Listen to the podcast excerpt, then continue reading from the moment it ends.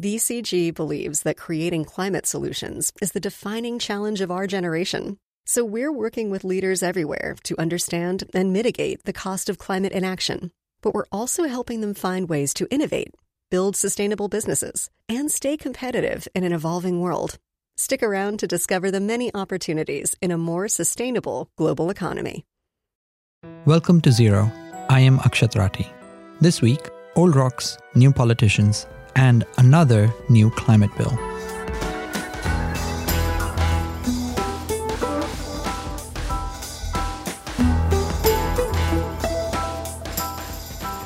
There's a famous clip from the Australian Parliament back in 2017.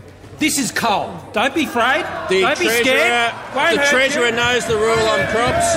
It's coal. Scott Morrison, then the Treasurer and soon to be Prime Minister, brings a lump of coal into the room and taunts the opposition with it. There's no word for coalophobia officially, Mr. Speaker, but that's the malady that afflicts those opposite. Over the next few years, even while fires, droughts, and floods devastated the country, Morrison was accused of ignoring the threat of climate change. But the electorate could not ignore those impacts. Fast forward to elections in May 2022, and there was a seismic shift in Australian politics. Morrison's Liberal Party took a drubbing at the polls, and he was replaced by Labor's Anthony Albanese. Even more surprising was the success of the Australian Greens and a group of independent candidates known as the Teals, who promised strong climate action. And now the Labour government has done what was, not long ago, unimaginable. It has passed a law that binds the country to a 43% emissions reduction by 2030. Anthony Albanese's climate change bill is expected to pass through Parliament after Teal Independents and the Greens reportedly secured concessions to support Labor's 43% emissions reduction target. Although the bill is a historic first, many have criticized it for not aligning with what the country must do to help the world reach its climate goals. And Australia's ongoing love affair with fossil fuels raises questions about how it will meet the 43% target. The country is one of the top two exporters of coal and has the third highest CO2 emissions per capita of any G20 country, higher even than the US. This week on Zero, we are joined by two politicians who were key to the passing of the emissions reduction target and are committed to strengthening the goal. Later, we'll hear from international rugby captain turned senator David Pocock. But my first guest is Adam Bandt, the leader of the Australian Greens. He sits in the House of Representatives, and his party holds the balance of power in the country's Senate. We discuss Australia's new political landscape, the fight for better climate legislation, and the opportunities for a decarbonised Australia.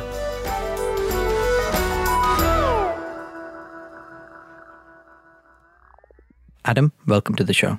Thanks for having me. Now, after the May 2022 elections, Australia has what some are calling the climate supermajority, with Greens getting their biggest haul and a group of independents known as the Teals voted in on a climate mandate. What's changed in the Australian political discourse that means these candidates succeeded? Look, there's always been an appetite in Australia to take action on climate because people see it playing out. We've just been lacking the federal leadership to do it, uh, especially over the last decade. But we've just come off the back of three years of droughts and bushfires that gain international attention and also then floods. And there was a real understanding that the federal government was not only unwilling to act, but was actually actively expanding coal and gas. And in fact, in response to the COVID pandemic, the Prime Minister Scott Morrison led what he called a gas led recovery to take public money to invest in opening up new gas fields, as if that would somehow be a solution to the economic and social woes facing us after the pandemic. There was this growing sense that the climate crisis was hitting us at home, but also seeing international movement from, from even from conservative governments, from the United Kingdom, for example, but also governments in the United States post Trump starting to act. It was a real sense that enough was enough, and it was time for Australia to act on climate. And know, what we saw at the election was not only a change of government, but a really interesting result where the then government, Scott Morrison's government, and the now government, Anthony Albanese's Labor, both saw their votes go backwards. They both promoted more coal and gas and both saw their votes go backwards. And the parties and the people whose vote went up, which was the Greens, um, getting our biggest ever representation in Parliament and our highest ever vote, and a number of independents on strong climate platforms, all tackled the question of climate and coal and gas and said it's time to get out of coal and gas and stop opening up coal and gas. And that's what the people rewarded. As a result of the election, there is now a bill that enshrines an emissions reductions target in law and that's a 43% reduction over 2005 levels by 2030. Is that what the science says we need to keep global warming below 1.5 degrees Celsius? It's definitely not. And the science says that Australia, for, its, for it to do its fair share to limit global warming to one and a half degrees, would have to be cutting pollution by 74% by 2030, which is, of course, close to the United Kingdom's 68% target the uh, the independent analysis done in Australia of Australia's fair share also says that even if one were to give up on one and a half degrees and still aim for the well below two degree target of the Paris Agreement, Australia's domestic contribution would need to be 50%. So, to be Paris Agreement compliant, Australia would need to be doing between 50 and 74%, and it's not. The 43% that the government wouldn't budge from that was in the bill is based on no coal fired power stations closing earlier than anticipated, and they made that a big election promise. But what we were able to do as the Greens was secure some changes to the bill that would allow it to be ratcheted up quickly without obstacle. We ensured that the target couldn't be reduced if there was a change of government. And uh, for the first time, also, we're going to see it harder for government agencies to fund new coal and gas project because climate goals and temperature limits are now going to be included in the governing legislation for a lot of Australia's agencies like the Export Finance Agency that in the past has been used to promote fossil fuels and to fund fossil fuel expansion. Now that is going to be a bit harder. So we as the Greens pushed for some changes, secured some changes to a weak bill to the point where we were prepared to pass it. But does it do what the science requires? No. And I suspect not even the government says that it's a science based target. But the bill does not give any new funding, or really, beyond the points you made, any concrete policy to be able to get to even the 43% target. So, is the current law anything more than symbolic? Well, you're right that there's no, uh, apart from some of the things that I mentioned, it doesn't really have a lot of teeth. And the government was upfront about that. They said they wanted targets enshrined in law to give certainty to the country that there would be emissions reductions, but the government is still yet to detail how it's going to meet even this weak target. And that work will be done over coming months as the government lays out its mechanism for requiring existing polluters to start cutting their pollution, and also uh, critically how it will deal with the question of proposed new coal and gas projects. That mechanism is going to need the support of the Senate, where the government does not have the majority and where the Greens are sitting in balance of power. So, uh, over the coming months, we'll be pushing very hard to say, having passed this legislation, now we need to give it some teeth and government needs to put some meat on the bones of its policy. And the country will be looking very, very closely at that, not only because there is a very big question about how the government is going to meet even its weak targets, but also because there are some big new coal and gas projects that are in the pipeline that the government is backing and the expert analysis locally is that there's no way that the government can approve those projects and still expect to meet even its weak 43% target. Some of these projects are so big that if, if even just one of them goes ahead, it would blow that 43% target out of the water. So all eyes are now turning to what the government is actually going to do to cut pollution. So that's the science, and we need a lot more emissions reduction. But how much support is there from the public, from business, and from major polluters to go beyond the 43% target? Oh, there's a lot of support from the public uh, and indeed from business as well. Uh, interestingly, in the lead up to the election, business was saying that a target even closer to 50% would be acceptable in Australia. So, in many respects, the, um, the government was uh, undercutting what some, even in the business community, are saying. There's a lot of support from the public, as I've said, for more ambitious action because we, we now have the situation where less than a third of the country voted for the party that is in government, the Labor Party. And as a reference before, the parties whose votes went up were the ones who said do more than this 43% target. The push, as I mentioned, uh, on, on, through the business front, where there's going to be a real issue is how much work is government going to ask existing business to do to cut pollution and how much harder is that going to be for existing business to cut pollution if the government builds in space to open up new projects? So, to, to take one of them, for example, the Beetaloo Basin in the Northern Territory, that project alone, if it goes ahead, would lift Australia's domestic emissions by up to 13%. And it's not included in the 43% modelling.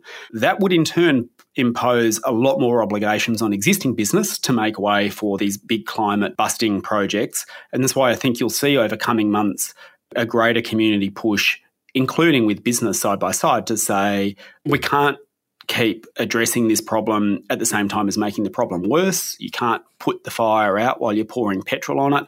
And I think one of the things that needs to be understood is just how central coal and gas are to the Australian political economy. And Australia is the world's third largest exporter of fossil fuel pollution and on track to be, if not already, the largest exporter of gas, primarily in the form of LNG. And so all of this raises real questions as to how Australia is going to contribute to the climate challenge. And these big coal and gas corporations have a lot of sway over the government. Uh, we'll be pushing really, really hard as the government writes these new laws and regulations to actually now start cutting pollution to say, look, we, will have the debate about how quickly to get out of coal and gas, but we've got to draw a line under existing projects and say no more new projects. And that's going to be one of the big battles over coming months. Now, how politically feasible is it anyway, given let's consider Norway, which is an oil exporting country that has both its major political parties completely in agreement that oil continues to be the source of revenue that they will continue to support oil extraction. And yet it's done domestically pretty green things. You know it's blessed with hydropower. It's been electrifying its transport very quickly. But it still hasn't been able to get rid of the addiction to oil. Why do you think australia can do it? Because our big trading partners have all set themselves net zero targets. So the, the, the countries that are responsible for 75% of our coal exports, our thermal coal exports, have all set themselves net zero by 2050 or 2060 targets. Now, if you work backwards from that, that means they're going to have to decarbonise their electricity sectors sometime around the 2030s if they're going to meet a 2050 net zero target across the economy.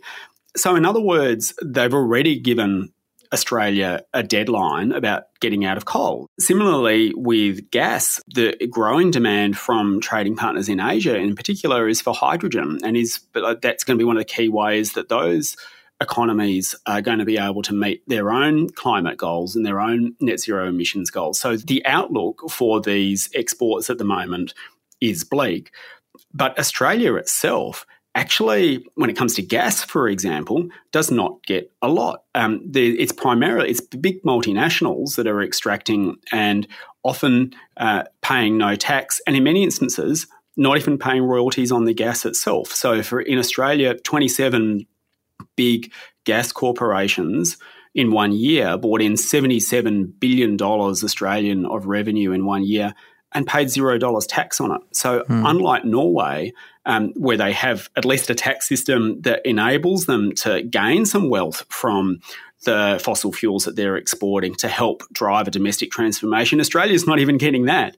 There's enormous, enormous state capture of the political parties in Australia by these big gas and coal corporations. But it actually doesn't deliver back to the economy what um, a lot of people might think it does. And so there's enormous opportunities economically uh, for Australia to get off it. And also, that's the way it's going because that's where our trading partners are going. But look at what has happened to commodity prices because of the war that Russia is uh, fighting in Ukraine. Isn't that going to be the exact argument for more digging of coal and more LNG projects and perhaps even more mining of metals? Well, I don't think building an economy off the back of a dictator invading another country and hoping that somehow that will continue is a good model either for foreign affairs or for your domestic economic security. Like we have to diversify. Australia's economy absolutely has to diversify. And I think if there's one lesson that can be taken from this is that it is uh, not a good idea to be reliant on fossil fuel imports from another country. Like that is the object lesson that comes out of the Russian invasion of Ukraine. And this is where, for Australia in particular, we have an enormous opportunity to be energy independent and to be selling the rest of the world our sun and our wind. So the prospects of un- direct undersea cables across places like Singapore or Indonesia, for example, where you generate the electricity from on the mainland Australia, are actively being discussed and funded at the moment. There is growing investment in green hydrogen. I mean, we are pretty blessed here in this country with sun and wind and an advanced manufacturing capacity and intellectual capacity. We can sell things to other countries other than coal and gas. And you know, we know the sun and the wind will always be free. Multiple Labor politicians use the phrase, as long as people want to buy our coal, we'll sell it to them during the election. That is starkly different from your view. How can those two views meet up? Do you anticipate lengthy, fierce battles on climate ahead? What is your red line? Well, there's a, something that our former Prime Minister used to say, which is that Australia's got to sell its coal to other countries and can't stop selling it because otherwise they'll buy it from somewhere else and uh, it won't be as good. And the new Prime Minister from the different side of politics has started saying exactly the same thing, started saying, well, Australia needs to sell coal. And in fact, some of his ministers have said Australia will be still selling coal out past the 2050s. This idea that if we don't sell it to them, then someone else will. I call that the drug dealer's defense. It's like if you don't buy it from me, then you're going to get worse quality stuff from someone around the corner. So I'm actually somehow performing a public service. Like coal, wherever it is burnt, whether it's burnt here whether it's burnt overseas, harms Australia and it harms the rest of the world. Like, there is no such thing as clean coal. And I think people have seen through it. And some of the biggest public campaigns and on the ground mobilisations here have been against big new coal mines in Australia. The Adani coal mine that was here was the feature of the previous election, the one before this. There is widespread support to say stop opening up these coal mines. And I think people just don't buy this idea anymore that Australia's got to sell it to them because otherwise they'll get it from somewhere else. I think you know, Australia has such a large share of the global thermal coal market that any shift from Australia will have repercussions and ripples right around the world. And if Australia stopped doing it, then I reckon it wouldn't be that others would step in. It would send a really clear signal to the rest of the world that coal's days were over. I think the second thing that we probably need to put on the table front and centre is what is an economic diversification and support and transition plan for coal and gas workers and communities. What does that look like? And that hasn't really been thought through that well in um, from governments in the past, and that has created the space for scare campaigns. I think part of what we've got to do in this parliament is to say we need a plan to support coal and gas workers through the transition.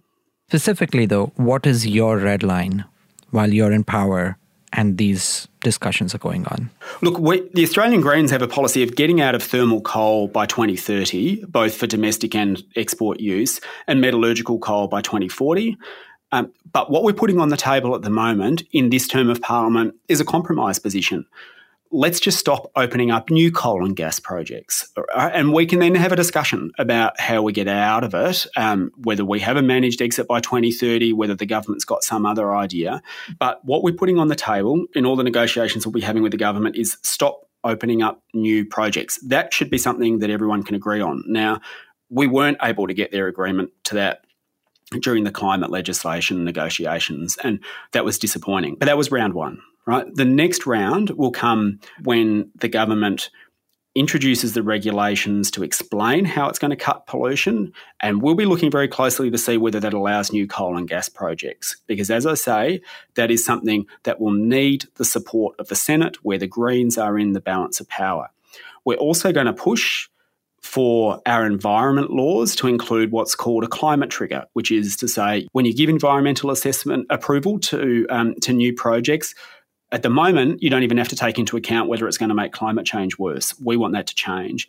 And the last thing that we will push for, that we are saying very, very strongly to this new government, is stop giving subsidies to coal and gas. There's about $11 billion Australian of subsidies per year at the federal level that go effectively to the coal and gas industries. So we're saying stop funding them, put a climate trigger in our laws, stop opening up new coal and gas mines. They're the positions that we are putting on the table and that we are going to fight tooth and nail for in this term of parliament. Now, in the elections, the Conservative Liberal Party, which might confuse some people listening to the podcast, but the Conservative Liberal Party lost some of its safest seats to climate positive candidates. Is being anti climate action now a dead position in Australia? I think it's absolutely, uh, if not dead, it's on life support. Uh, the and I think people shouldn't underestimate the significance of this. We saw conservative seats switch to candidates that have a better climate policy than the new Labor government. Right, you have you, you saw conservative seats prepared to vote for a candidate that says we need a transition plan out of coal and gas, and I want you to stop opening up coal and gas mines, and 43% is far too weak. And we saw conservative seats go to the Greens as well. So it's not just progressive Labor seats that went to the Greens, it was conservative Liberal seats that switched to the Greens for the first time. You get rewarded in Australia politically now for having a better policy on climate. I don't think the penny's quite dropped with the new government yet, that there is now space for them to go further and faster. That was a fascinating conversation. Thanks, Adam. Thanks very much.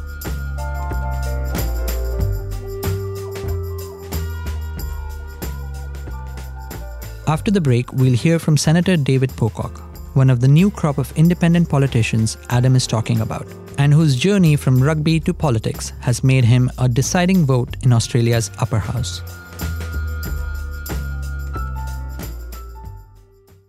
Today's leaders face many hard choices, confronted with uncertainty, cost pressures, and growing shareholder demands. But they don't have to choose between pursuing climate and business goals. In fact, BCG research suggests that these ambitions go hand in hand. Did you know at least 40% of executives at large organizations estimate an annual financial benefit of $100 million for meeting emissions reduction targets, according to recent BCG research? BCG also found that transitioning to the circular economy could help unlock $4.5 trillion of GDP growth by 2030. The cost of inaction, however, is profound. In fact, further analysis indicates that missing climate targets could result in an average annual EBITDA reduction of 15%. At BCG, our experts recognize the myriad benefits, from risk mitigation to first mover advantage, that come with sustainability Let's partner to unlock a better sustainability journey.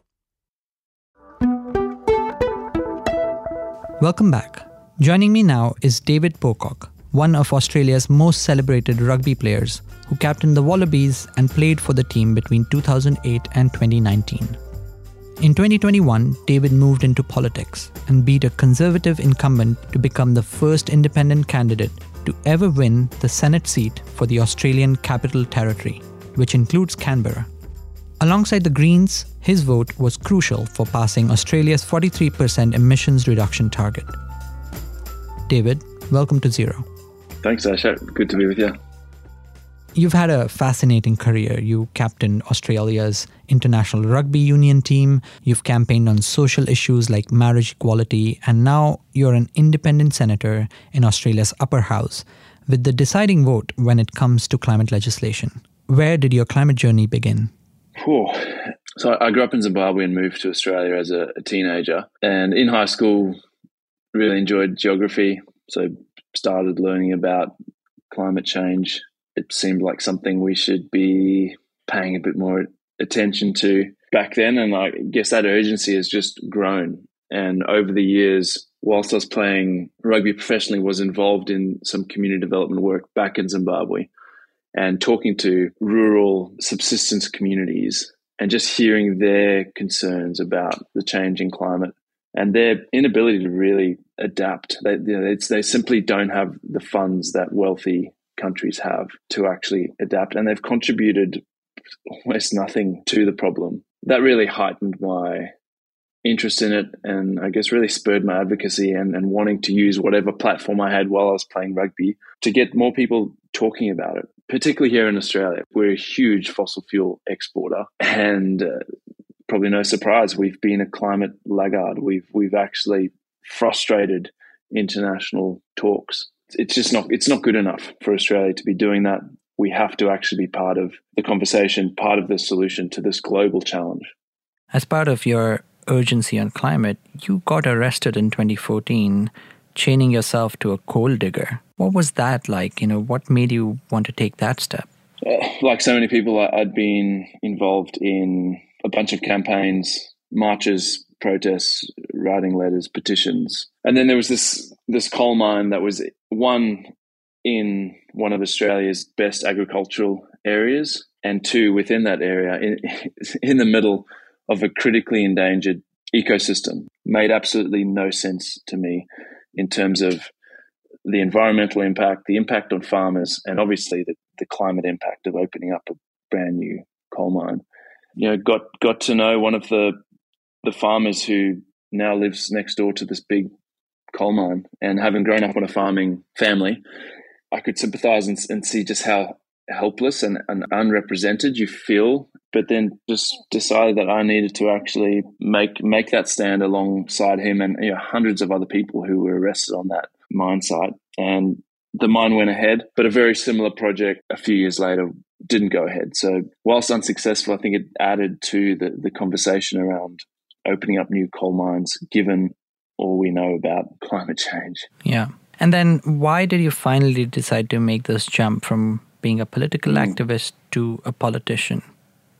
After rugby, I was involved in an agriculture and conservation project in Zimbabwe. We spent most of last year there, and halfway through the year was approached by a community group here in in Canberra, where I live, saying we think that there is a pathway for an independent to represent the ACT, the Australian Capital Territory, in the federal parliament. If we can get the right candidate, we've been having all these kitchen table conversations, your name keeps coming up. Would you consider it? And initially, didn't think it was for me.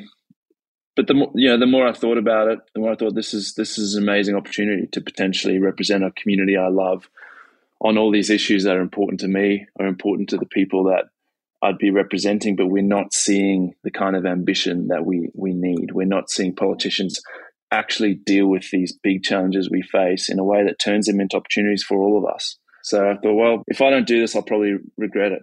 I don't want to sit sit around after the election or a few years' time thinking what could have happened. And so I put my hand up, and having never, you know, been part of a political party or been formally involved in politics, it was uh, it was a wild ride. Really, really enjoyable and energizing. Just seeing the amount of community support and building a campaign that was really crowdsourcing a policy platform that resonated with people. And we've, we've seen across the country a record number of independents voted into the lower house and then also the, the Senate. Now, let's just sit with that for a moment because it is hard. Many countries have two major political parties. That's the case here in the UK, where I live. You have the Conservative Party and you have the Labour Party. That's the case in the US, which is essentially a two party system with the Democrats and the Republicans. And that was the case in Australia for a long time. Of course, there were other parties, but those two parties, the Liberal uh, and National Coalition and Labor, were really the, the two major forces. What happened in the last few years, you think, that's changed Australia's landscape so drastically, allowing independents to make it in the parliament? I think that a number of factors. One, just the underlying dissatisfaction with politics as usual. And then on, on top of that, having a, in the last parliament a few independents who were actually talking about the issues that people are concerned about, talking about more ambitious climate action, talking about integrity in politics. And then a number of candidates decided to actually run, and there was a group set up to actually help fundraise for these independent candidates. The group David is talking about is Climate 200, a crowd-funded organization that raised millions of dollars to support the campaigns of 23 candidates running as independents or for minor parties in this year's election we see money in in politics. The the sad reality is that you need money to actually be able to to win to run a good campaign, and for the first time, that wasn't a problem for for many of these independent candidates. They they were well resourced. They were talking about things that that mattered, and on the back of that, we saw tens of thousands of Australians who hadn't previously got involved in politics volunteering, campaigning. You know, here in here in Canberra, a city of four hundred and twenty thousand people, uh, I had over, over two thousand two hundred volunteers. It was really energizing, and I think you know left everyone feeling a, a little bit more hopeful about the future. Now, the bill enshrines emissions reductions in law, which is 43% from 2005 levels by 2030.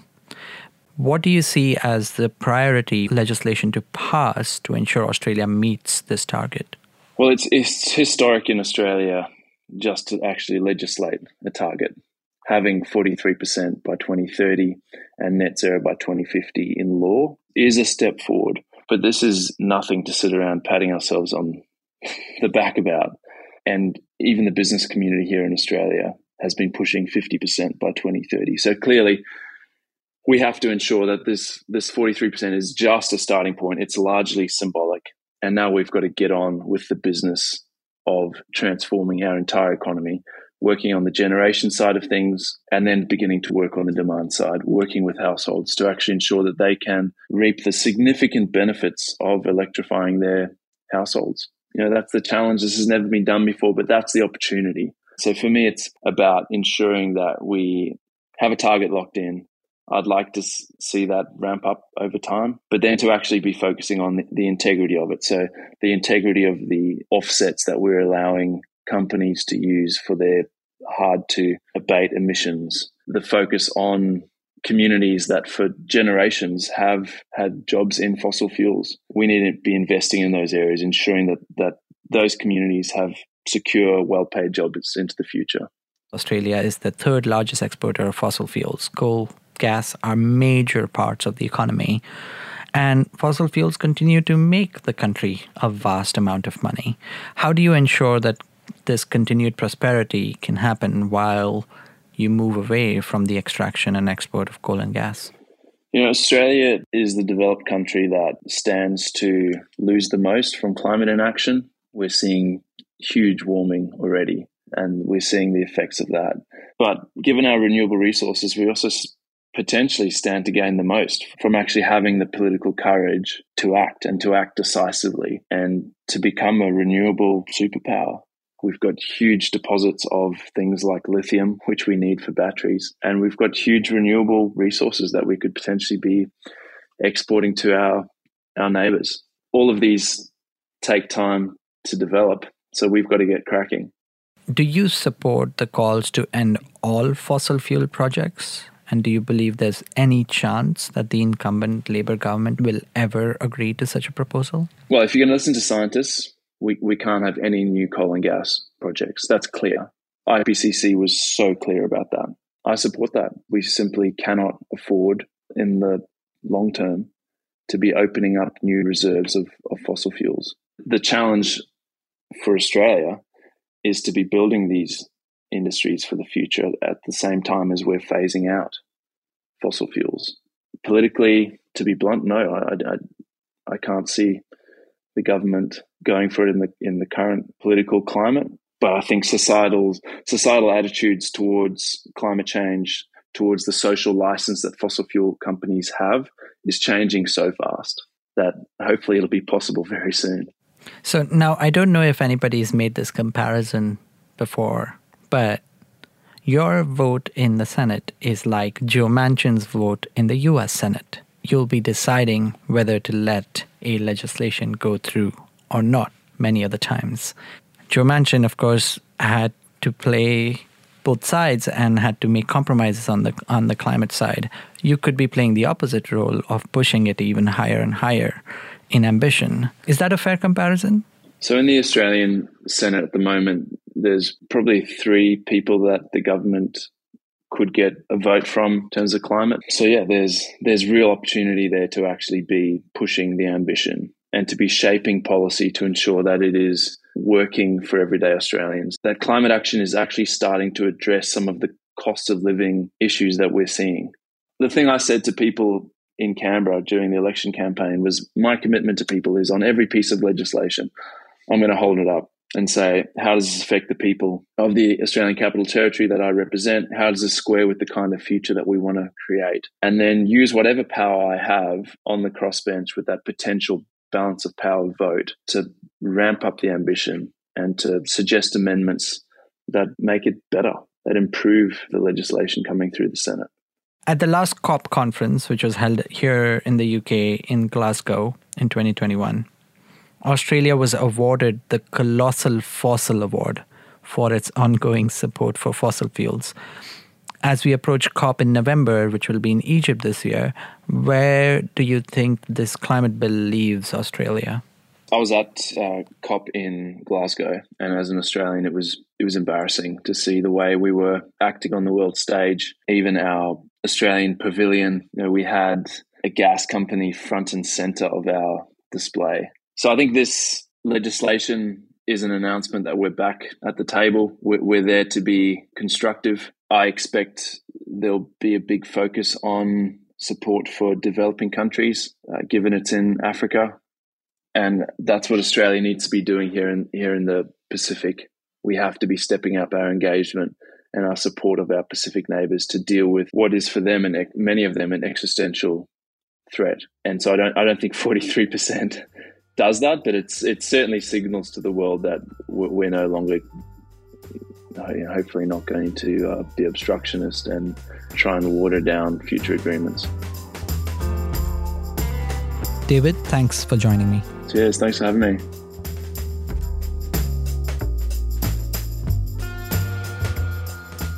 Given Australia's status as one of the largest exporters of fossil fuels, what happens there affects the world. As climate impacts have piled on, it's forced a change in the politics of the country, with independence becoming a force to reckon with. But it couldn't have happened without concerted effort of those organizing around a cause. Thanks so much for listening to Zero. If you like the show, please rate, review, and subscribe. Tell a friend or tell an undecided voter. If you've got a suggestion for a guest or topic, or something you just want us to look into, get in touch at zeropod at bloomberg.net. Zero's producer is Oscar Boyd, and senior producer is Christine Driscoll. Our theme music is composed by Wonderly. Many people help make the show a success. This week, thanks to my Bloomberg News colleague in Australia, Ben Westcott, who cannot be stopped when he has a scoop. I'm Akshat Rathi, back next week.